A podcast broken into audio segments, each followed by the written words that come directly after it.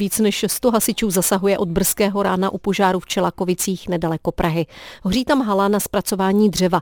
Hasiči vyhlásili 3. stupeň požárního poplachu ze 4. My máme na místě naši reportérku Zuzanu Roudnickou a ta se nám hlásí do vysílání. Zuzko, hezké dopoledne. Pěkné dopoledne. Situace je tady v Čelákovicích zatím beze změny, když podle informací od mluvčího středočeských hasičů Tomáše Bakaláře by se stupeň poplachu mohl snížit ze 3.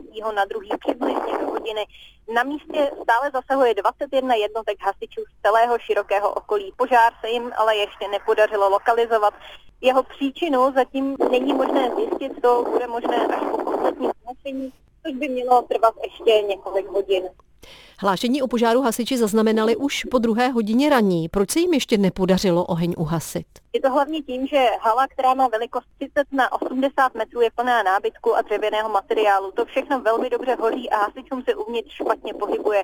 Navíc tu fouká vítr, který oheň přiživuje. Hala má navíc plechovou střechu, skrz kterou se hasiči potřebují dostat. V zásahu jim proto pomáhají 2 speciální hasičská zařízení Cobra, které právě tyto překážky, jako jsou střechy a silné stěny, umí proříznout. Na místo dorazilo i rypadlo z Jihlavy, které rozhrabuje hořící materiál a hasiči tak mají snazší práci s likvidací ohně.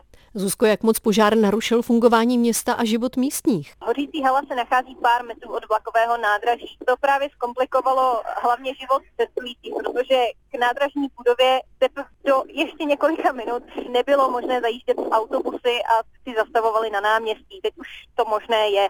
Už zdaleka je vidět a cítit silný kouř. Kvalitu ovzduší na místě kontroluje chemická laboratoř, která prováděla měření nejen v místě požáru, ale i po celém městě. Zaznamenala zvýšené hodnoty oxidu uhelnatého, ale ne v takové míře, aby bylo zdraví škodlivý. Přesto hasiči lidem v Čelákovicích doporučují nevětrat a omezit pohyb venku. Říká Zuzka Roudnická, z Čelákovic se nám přihlásila z místa, tedy požářiště. My ti děkujeme za informace, budeme se těšit na vlnách Regionu. Naslyšenou. Díky, naslyšenou.